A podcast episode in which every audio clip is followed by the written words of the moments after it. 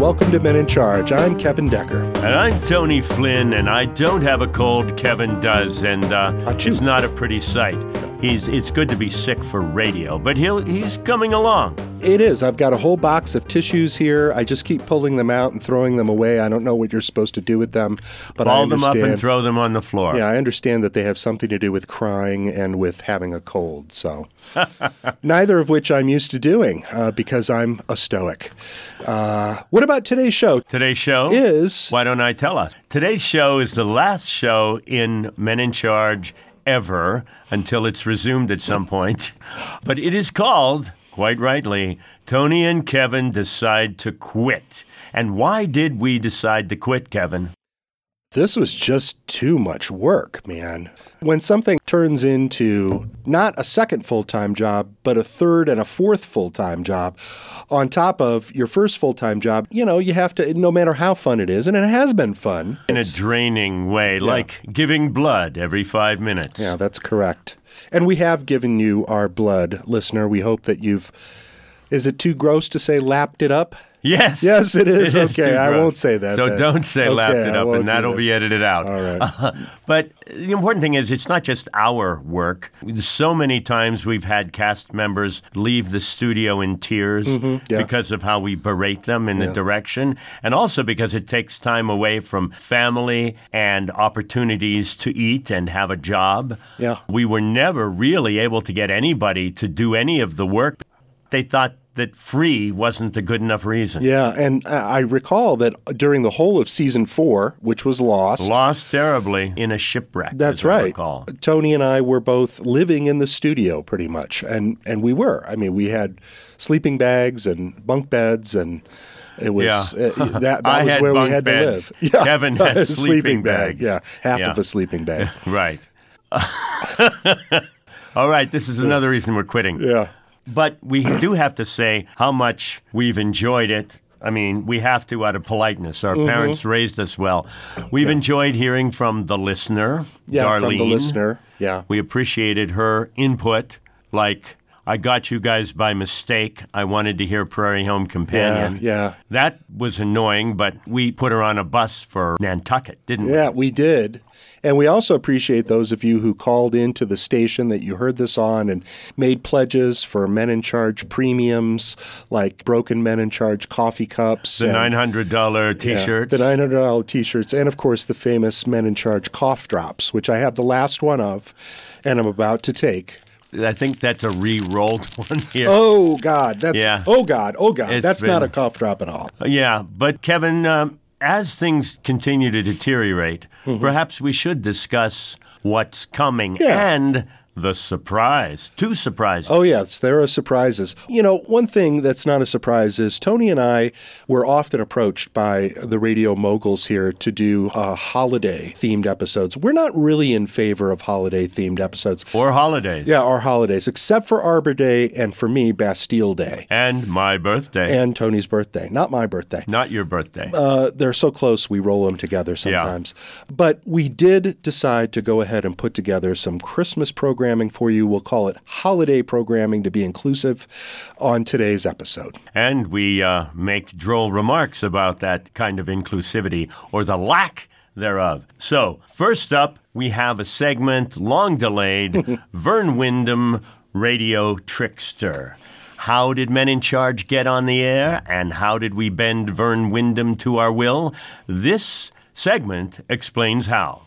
And after that, we've got a brief commercial announcement about holiday gift suggestions from men in charge. We know that you feel like us. It's tiresome year after year after year after year at the same time of year to get gifts for friends, loved ones, and enemies. We've got a few new ideas that we hope will be helpful. and punitive.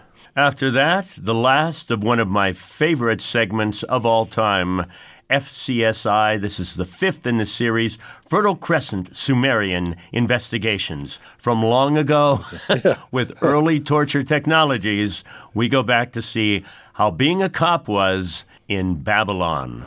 It's kind of like Hill Street Blues meets the Flintstones. Just think of it that way. and funny. It's very funny. Uh, Yes, that's right. Yeah. And we're going to finish up with the Pox and Phlegm War on Christmas. It's The counteroffensive against the war on Christmas. Our friends at Pox and Phlegm, Jeff White, Blanche Whitney, and Bobby Vanilla, talked to a certain Florida governor who, um, who just, whew, Won't go away. and you know he won't, but you'll hear from him about Christmas. And the ending is bleak, so That's good. happy holidays to you. But wait, there's more. That's right.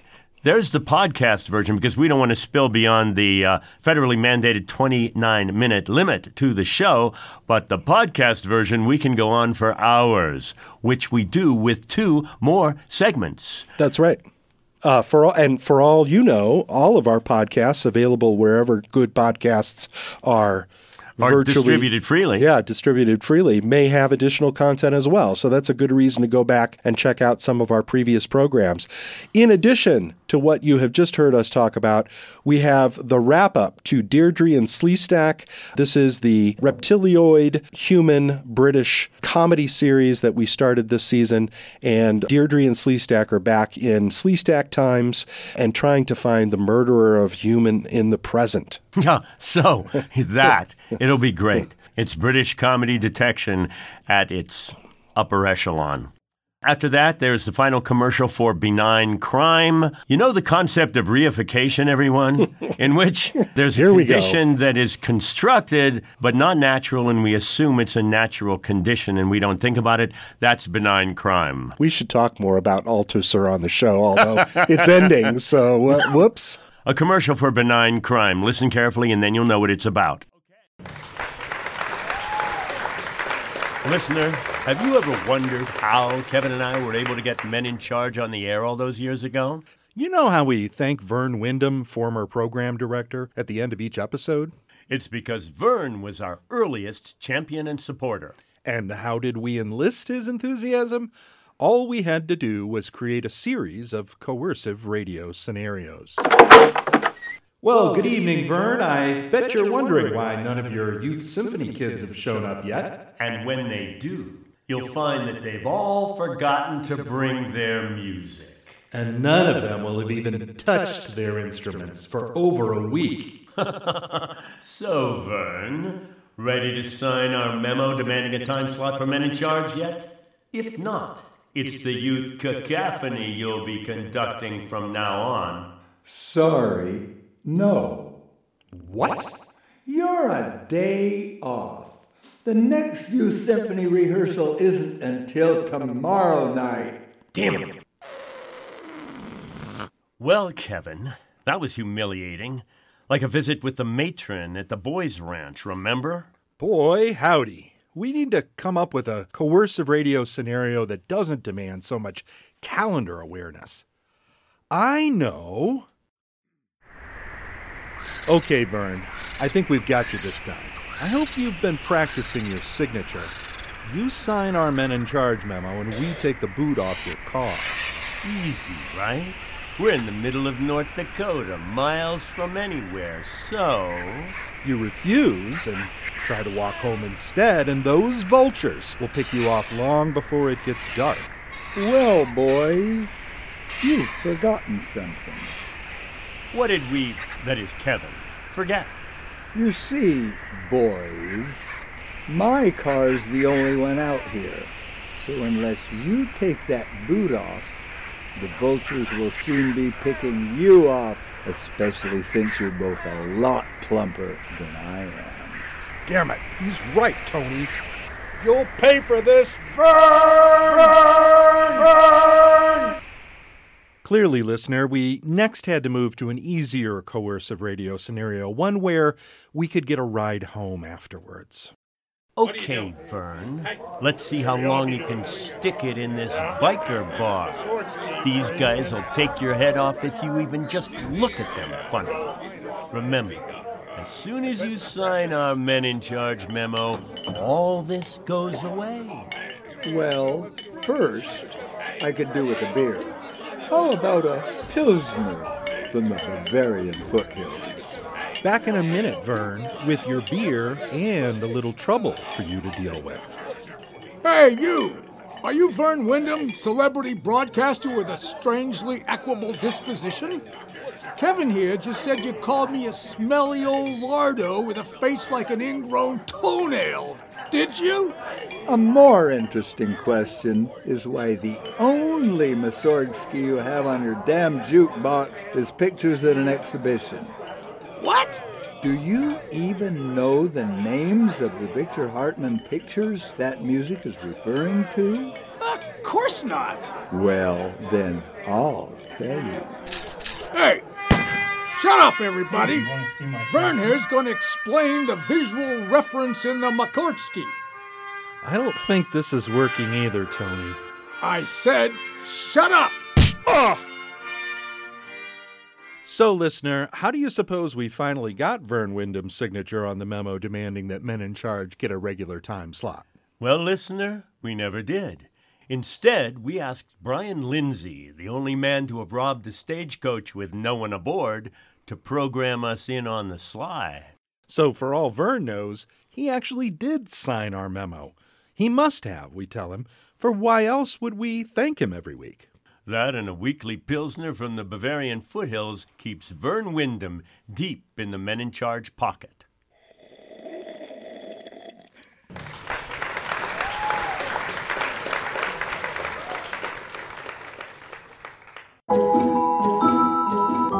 And it's time again for the annual Men in Charge last minute holiday gift suggestions. And we've got some blue ribbon doozies this time around.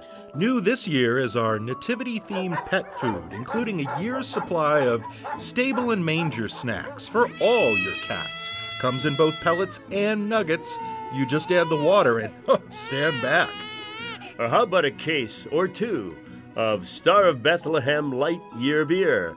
For each of your grumpy neighbors. There's nothing more satisfying to sip on as they sit back and listen to your additional gift subscription to them of the brand new Men in Charge podcast we're calling Immaculate Conception Family Planning Tips for the Carelessly Devout. They'll thank you over and over for your generosity and then wonder if there's any more beer under that tree. Or for the non imbibers on your list, how about our Three Wise Men and a Camel Sandal and Saddle Repair Kit? This modest little stocking stuffer comes with not only a complimentary water bottle pre filled at the factory, but a handy wallet sized laminated map of the Holy Land, each individually signed by a practicing cartographer. Or why not consider gifting copies of one of the very latest Men in Charge publishing releases entitled Climate Change and Advent What Lies Ahead? This book comes with extensive notes, study questions, and a large fold out hand colored map highlighting many of the book's references to various New Testament holiday hotspots soon to be permanently underwater. What a treat for your coffee table! Whether you're a big giver or an indifferent wrapper of packages, let the folks at Men in Charge help you manage to get through another holiday season without needing another intervention. Call us today. We're standing down. We're standing up. We're standing firm. And we're standing by the phones, that is. That's Men in Charge Holiday Gift Giving Adventures. We've been helping you help yourself to all that we have to offer always, and especially now. Happy holidays, everyone.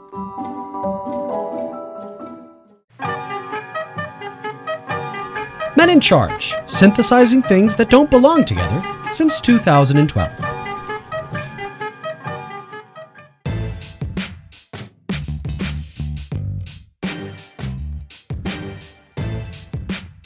And now it's time for FCSI, Fertile Crescent Sumerian Investigators, in its jaw droppingly alarming 73rd season on radio. With top European stars Matt Berry, Tears Underwood, and Marfa Delahanty, it's the gritty cocktail of ancient Sumerian crime scene investigators Lugalzagesi, Urukagina, and Limpet as they bring justice to the relatively clean and peaceful backstreets of Babylon, capital of the Amorites. Our story opens about tea time on Tuesday, December 3rd, 3253 BC. Time for FCSI. Hail, Patrolwoman Limpet! How's the goddess Inanna been treating you today? Hail, Patrolman Urukagina.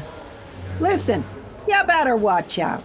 Now that we're under the heel of the Amorites, We can't talk about the old gods with the same freedom as we used to. Don't worry about me.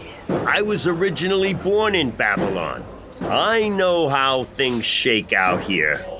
Ugh. Here comes Patrolman Sargon, the Amorite.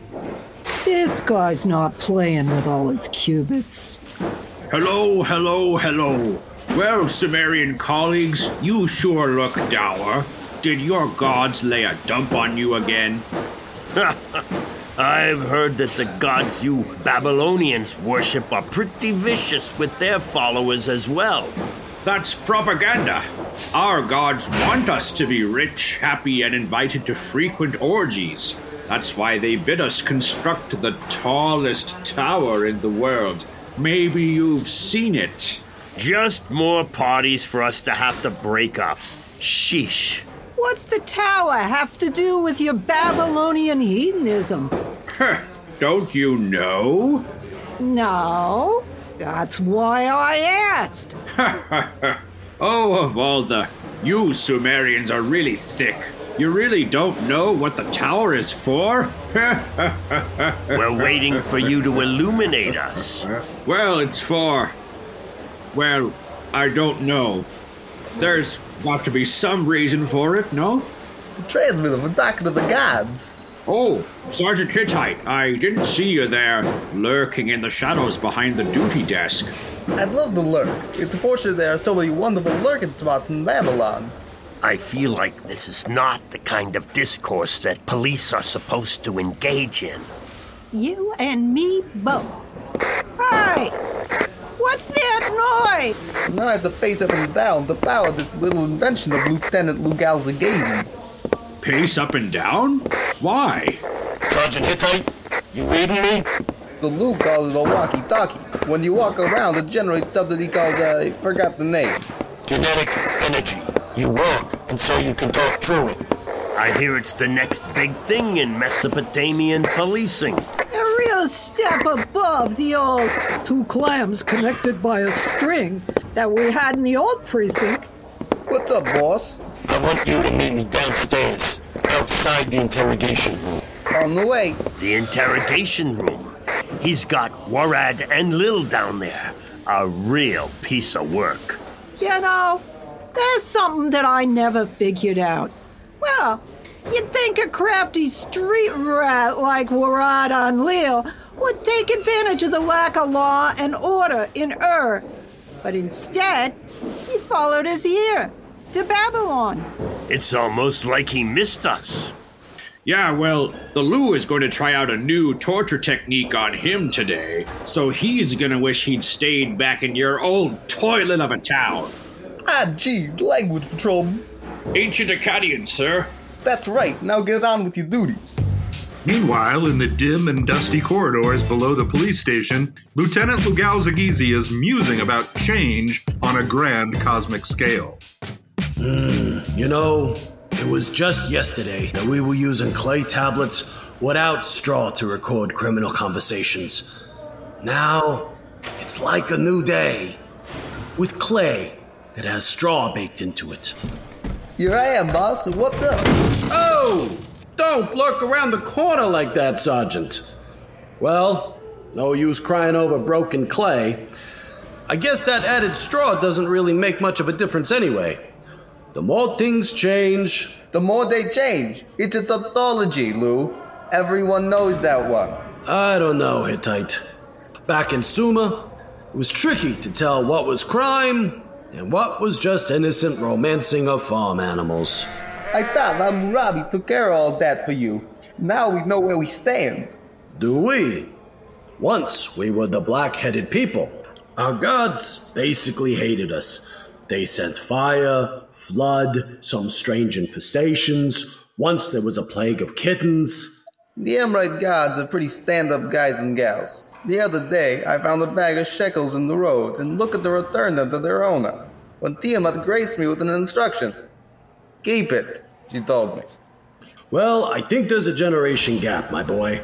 I'm just a police lieutenant from prehistory, while you and the other new officer recruits are kicking off history proper. I do have a bronze badge, not an iron one like yours. Well, one thing hasn't changed. The need to torture suspected criminals within an inch of their life to see if they're innocent or not.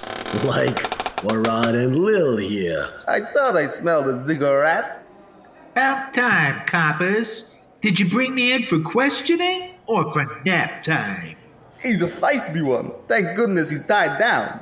Warad and Lil's just a welter of denial. Hey, I take that personally. I wasn't born within 500 miles of the Nile. Has anyone read you your veranda warning, scum? If you don't tell the truth, the whole truth, and nothing but the truth, we'll take you out the veranda and beat you silly. Bah, you don't scare me, copper. Don't engage with the prisoner, Sergeant. Instead, let's offer him some Syrian box torture. Check out that box in the corner. Uh, uh, Syrian box torture? What's that? Hey, wouldn't you like to know?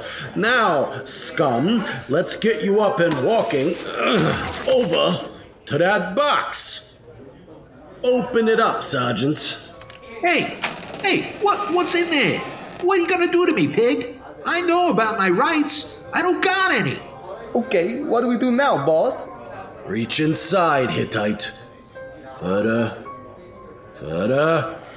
Whatever it is, I got it. Hey, what a pretty little box. Wouldn't you like to know what's in the box, Warad and Lil? Nah, I don't care. Eh, But it is pretty. Can I have just a peek?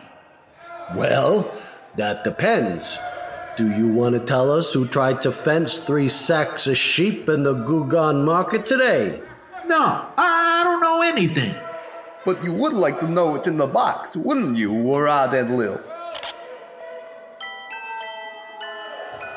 If I tell you, can I keep the box? It makes such beautiful music.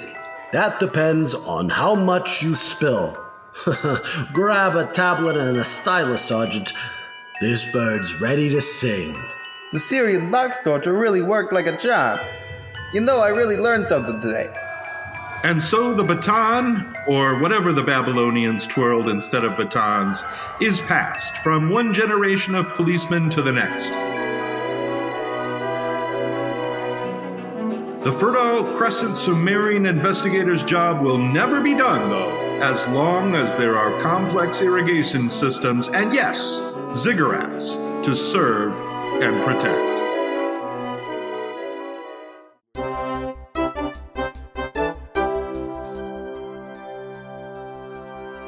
Good evening, fellow Americans, and welcome to Fox News's Pox and Phlegm. I'm your anchor, Jeff White, along with our special White House correspondent, Bobby Vanilla. But first, Merry Christmas.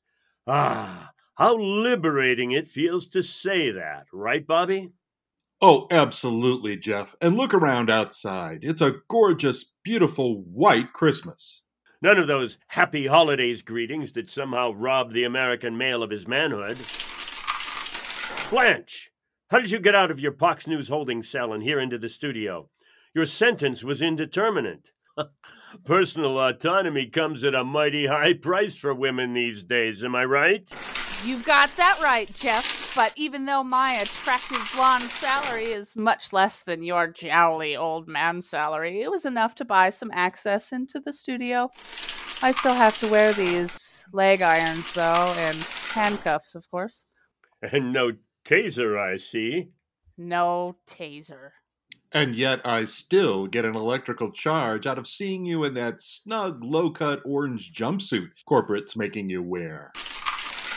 I, I, I like the taser better than being choked with your leg irons. Blanche, Blanche, Blanche. We need to get the show started, so let's get those elegant ankles of yours back under the table where they belong. Besides, choking Bobby isn't very Christmassy. You're right, Jeff. Tasering him, lighting him up for Christmas, would have been more seasonal. Speaking uh, uh, of Christmas, Jeff, don't we have a special guest today? A very prominent Republican who's leading the counteroffensive against this year's war on Christmas. Is it me? Marjorie Taylor Greene? Am I your special guest today? no, it's not you, Marjorie Taylor Greene. It's a much more prominent noise make newsmaker. It's Well then, can I be the new blonde on Pox and Phlegm?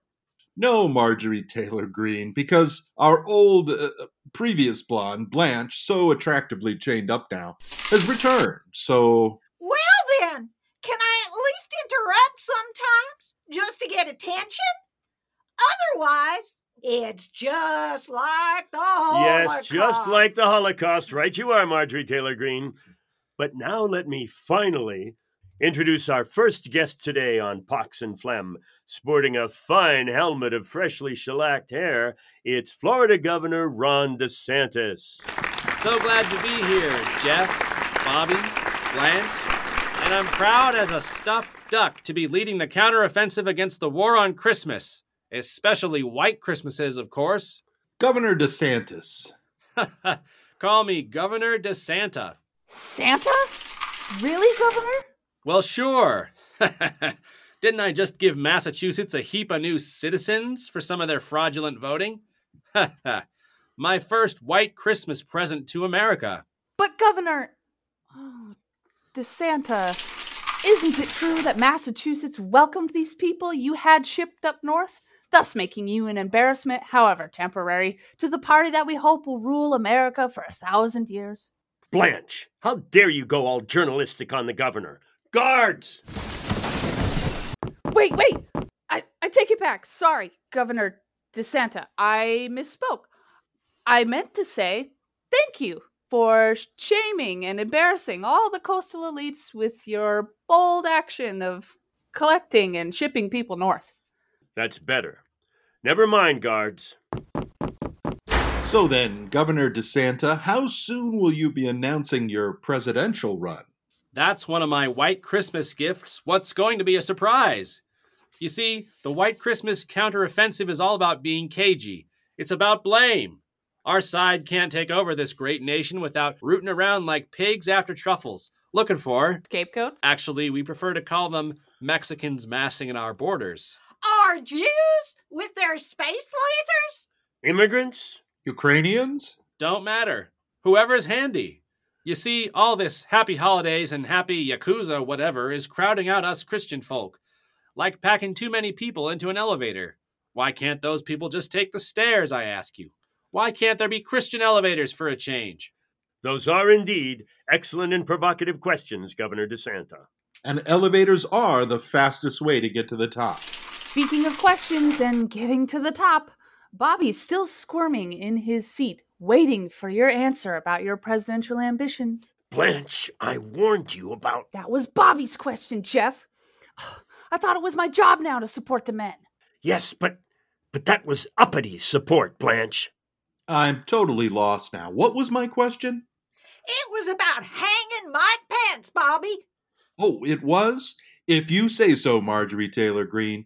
So, Governor DeSanta, what about hanging Mike Pence?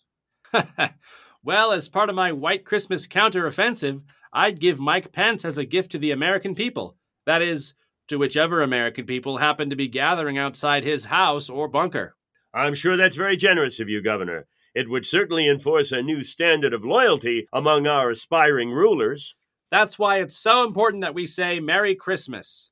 It sorts people into the right groups, tells you whether they're with us or against us. Who's willing to carry a weapon and who isn't? Who's a Christian and who doesn't really belong here? Did Jesus say happy holidays? I don't think so. Governor DeSanta, let's return to Bobby's question, if we may. Blanche, would you like me to call the guards? Uh, on Bobby? You bet I would. Let him wear the snug, low cut orange jumpsuit and ankle restraints for a while. Wait, what? That's not what I meant. So, Governor, when will you officially declare that you're running for president? And won't you therefore be running against a Republican predecessor to whom you've declared your eternal loyalty and devotion? There's one answer for both of those questions. You see, I've been inflaming the base by claiming that the last election was all frauded up with, you know, fraud. And since I'm a man of my word and I stick to it, that means his second term will be up in 2024. So he can't run again, and the field will be clear for me. It's a November Christmas miracle. Well, that's all the time we have now for Pox and Phlegm. Tune in again in just a few minutes when we'll continue to marvel at the weather. Look, Jeff, even outside our California studios, it's a white Christmas.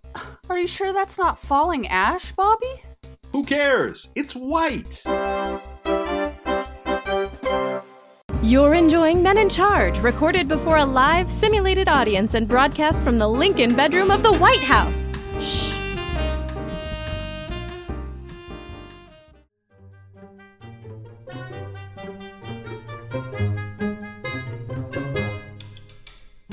And now, listener, from the makers of British Buddy, or shall we say Buddess, detective shows like Rosemary and Thyme, Bayo and Foster, March and Jogger, and Hamster and Gino, it's the completely different Buddy Detective series, also set in Britain, also with unimaginably heavy use of video airbrushing for close ups.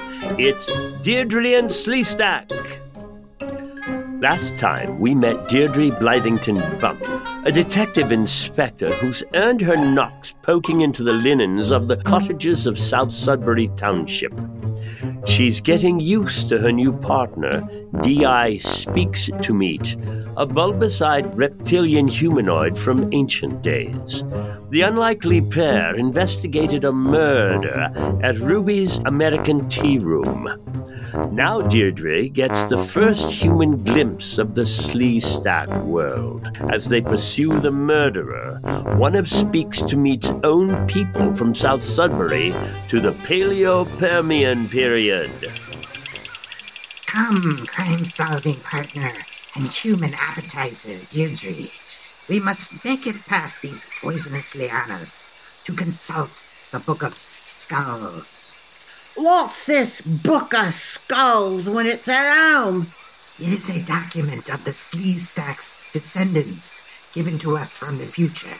Its pages describe in detail every temporal incursion, every journey through time, up until this planet is destroyed by a nuclear fireball in year. Ah, well, I'm over describing. Whatever you say, Pat. But I thought I demanded a chip shop. And here one is. Did you think my people so backward that we wouldn't have fried battered meat and chips? With a little lemon and malt vinegar? Let me get me glasses on. I can't read the menu from here. It's in Sleestaki. And uh, this is not a type of good fried battered meat or your kind. Not hungry anyway. That leathery kiosk looks like the London Zoo and Sandoval's charcuterie shop. We're both fed through a big heavy fan. Hey, here we are. The intellectual archipelago of the Altrusian Foreworms. Your what? It's a library, Deirdre. The Book of Skulls will be inside. Here lies the entrance. Gordon Bennett, a body? Who's that um, poor unfortunate? This is the last Sleestak that looked upon the Book of Skulls, human. It literally fried its sponge brain. So, we're not expected to survive our library jaunt, eh? Let us enter, and if necessary, face death with stoic bone lips. It's so dark in here.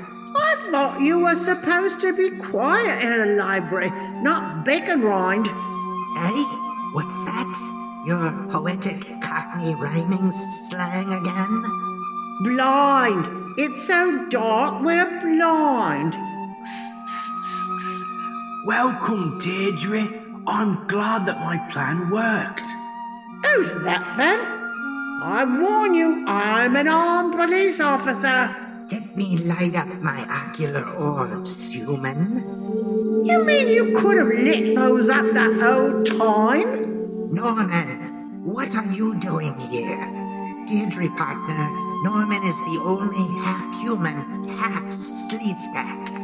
Speaks to me. I'm glad that my message that I left with the human at Ruby's American Tea Room reached you. Message?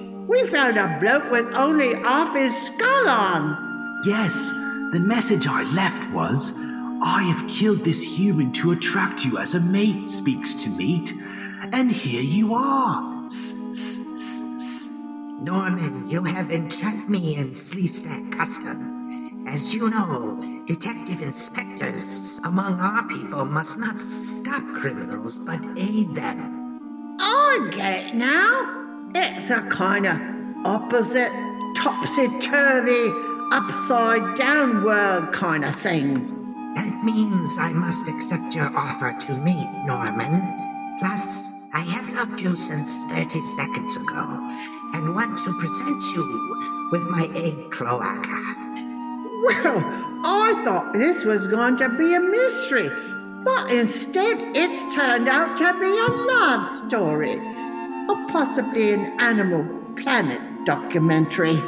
Ah, but there is more mystery to be revealed, Deirdre Blythington Bump. Yeah, why do you know my name, Norman? Wait, do I still have my work name tag on? Deirdre, your journey to our more advanced era of reptilian superiority was recorded in the Book of Skulls here. That was what sent me to Ruby's American Tea Room. It was important that we rescue you from your past. What do you mean, Norman? Well, it turned out that I ate a prosimian for lunch.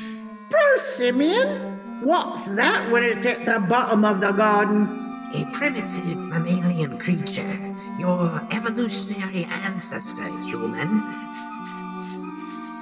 Quite literally, this is why I love you, speaks to me. You're so intuitive.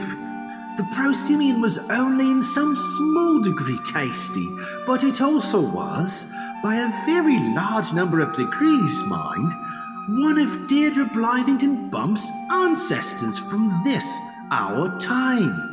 Ah, it is likely that all of your millions of pro-simian, simian, and human mothers and fathers are slowly being wiped out of existence, one by one, Deirdre, like Back to the Future. There was only Auntie Vanessa. I never had time to have children. Wait, what have I done with me life? As speaks to meet's good friend, Deirdre, I could not let my intended mate suffer your loss. That's a strange way to rationalise saving me life. You are plucky, Deirdre. You will prosper here in the post-Altrusian era of Earth's archaic prehistory. Yeah, about that. Whatever happened to those Altrusians anyway? They died out. No chip shops.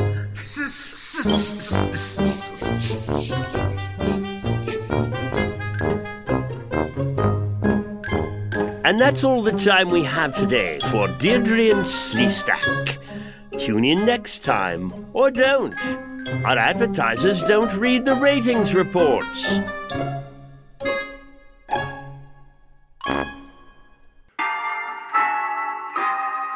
Men in Charge is brought to you today by Benign Crime Incorporated. Benign crime chips away at your earnings in ways you always thought were legitimate, like taxes on food, federal subsidies for fossil fuels, corn based snack products, online for profit universities, and the math insurance companies use to declare your car totaled. Benign crime, trousering your income since 1066. It's where your money goes. Kevin, it's time to thank our cast for the uh, last and time until we do this again.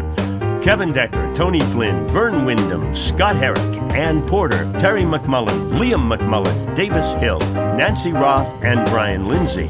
We'd also like to thank our writers, Tony Flynn, Kevin Decker, and Scott Herrick, and the Bad Plus for our theme music, Seven Minute Mind. And we'd also like to offer a final and half heartfelt thanks to all the cast members of Men in Charge since 2014, our beginning, as well as to Vern Wyndham, Carrie Boyce, Nisha Schramm, Nancy Roth, Savannah Rothy, and the man who squirms down your chimney to eat your food late at night, Brian Lindsay.